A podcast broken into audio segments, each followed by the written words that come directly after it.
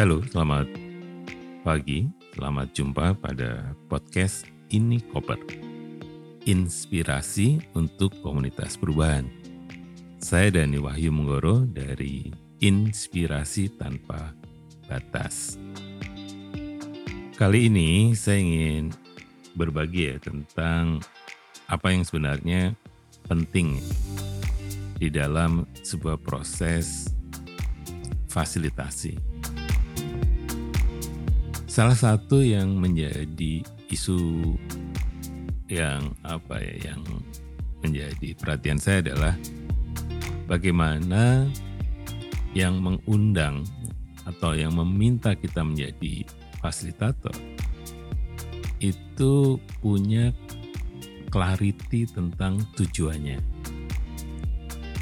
Karena tanpa clarity, tanpa kejelasan, seterang-terangnya dari tujuan yang ingin diwujudkan, saya sebenarnya sering ragu pada saat akan fasilitasi karena yang meminta kita tujuannya pertama tidak ada.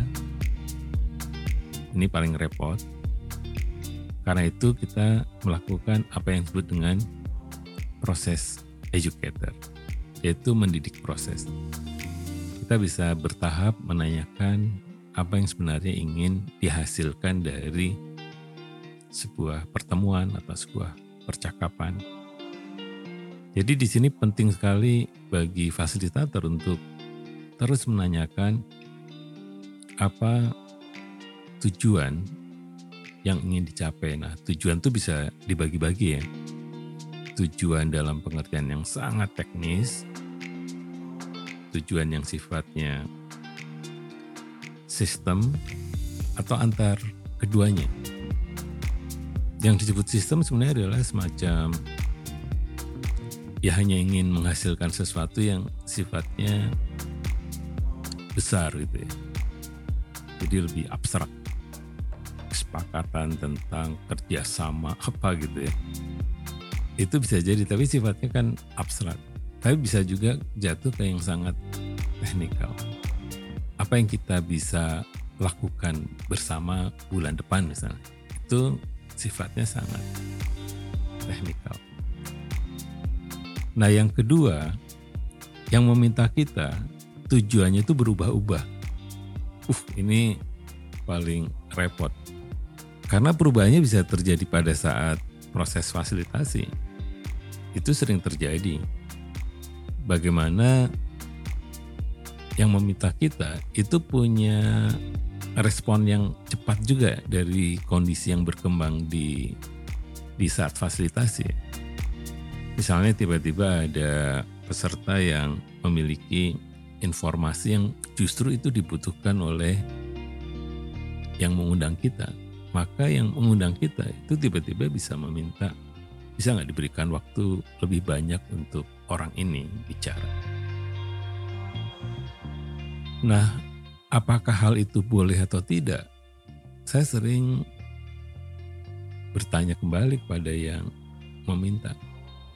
Apa yang harus dikorbankan gitu kalau satu orang ini misalnya diminta untuk bicara lebih banyak. Kalau sifat pengorbanannya kemudian merusak keseluruhan tujuan dari pertemuan, maka sebaiknya ya kita memberikan saran untuk di, ditunda gitu, untuk bisa menata waktu dulu ya, waktunya ditata apakah mungkin sesi malam atau sesi sebelum sesi pagi dimulai. Jadi sebenarnya banyak kemungkinan yang bisa ditawarkan kepada yang orang yang selalu berubah-ubah gitu. Karena kalau tidak, kadang saya juga mengalami hal seperti itu. Akhirnya saya saya serahkan karena boleh jadi mereka mengalami pencerahan setelah pertemuan-pertemuan di tahap awal. Ya silakan. Jadi saya juga biasanya meminta pada yang paling bertanggung jawab ya bahwa dengan cara ini yang sudah kita rencanakan tidak akan terjadi. Kalau sepakat, oke okay, kita kemudian berubah prosesnya. Ini yang penting juga diperhatikan. Jadi yang pertama tadi tidak punya, kalau yang kedua berubah-ubah. Nah kalau yang berubah-ubah ini yang banyak fasilitator juga turut frustrasi karena mengganggu rancangan. Walaupun nih, walaupun rancangan itu sebenarnya draft sifatnya kan, hanya usulan kalau memang pesertanya kemudian bersedia berubah pada saat proses itu berlangsung, sebenarnya fasilitator juga tidak punya punya otoritas karena lagi-lagi tujuan pertemuan adalah milik peserta dan yang mengundang kita bukan miliknya fasilitator. Jadi untuk apa juga di dipertahankan kalau memang kemudian peserta dan yang mengundang kita memang ingin tujuan yang ini yang bisa terwujud. Nah, yang ketiga sebenarnya adalah yang penting juga kalau tujuannya oke, okay, ya jelas. Kadang tujuannya juga terlampau besar atau terlampau luas. Bisa juga terlampau sempit. Kadang kalau yang terlalu luas misalnya ada hubungannya dengan waktu.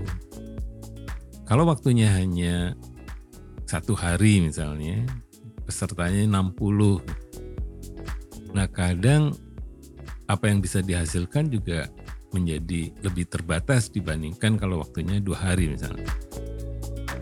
Jadi di sini kita harus juga bisa menghitung waktu Contohnya kalau misalnya waktunya hanya 90 menit yang akan bicara sekitar 25 orang. Pertanyaan pertama adalah kalau yang bicara satu-satu pasti membosankan. Yang kedua kalau kita berbagi kelompok, ada kelompok yang lain tidak mendengarkan presentasi kelompok yang seharusnya didengarkan. Nah, di sini kita harus bergulat dengan metode ya, sehingga harapannya sebenarnya adalah peserta memperoleh informasi yang cukup tentang apa yang akan dibagi atau dipresentasikan oleh peserta lainnya. Jadi di sini yang kita bisa lakukan lagi-lagi adalah menawarkan berbagai metode untuk bisa diterima sebagai cara bahwa semua peserta bicara, tapi ada kemungkinan semua orang tidak bisa mendengarkan apa yang semuanya yang akan dipresentasikan. Bisa jadi misalnya kalau pesertanya 20 atau 25 boleh jadi setiap orang hanya akan mendengarkan 12 presentasi. Jadi tidak 25 25-nya itu Nah kemudian cara yang lain seperti apa? Misalnya juga bisa dipersiapkan semua pesertanya boleh atau dipersilahkan membuat sebuah poster yang sifatnya infografik. Jadi dengan cara ini harapannya peserta bisa ya lebih banyak informasi yang diterima dari semua peserta. Jadi di sini lagi-lagi antara jumlah peserta dan waktu yang tersedia itu selalu tidak ideal. Jadi tugas fasilitator adalah menawarkan metode yang yang pas. Jadi tiga hal itu yang ingin saya sampaikan yang penting ya bagi fasilitator itu tentang tujuan tadi. Nah tujuan itu bisa yang mengundang tidak punya tujuan maka harus dilakukan semacam probing sehingga mereka bisa merumuskan tujuannya yang kedua tujuannya berubah-ubah. Ini juga menyulitkan. Jadi bagaimana selalu menanyakan mana yang lebih penting antara tujuan yang awal atau tujuan yang baru ditemukan pada saat proses.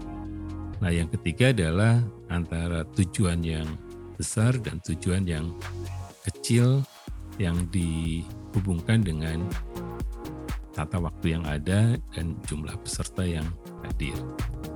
Itu saja ini koper kali ini. Kami di ini koper percaya bahwa berbagi apa pun akan bermanfaat bagi komunitas perubahan.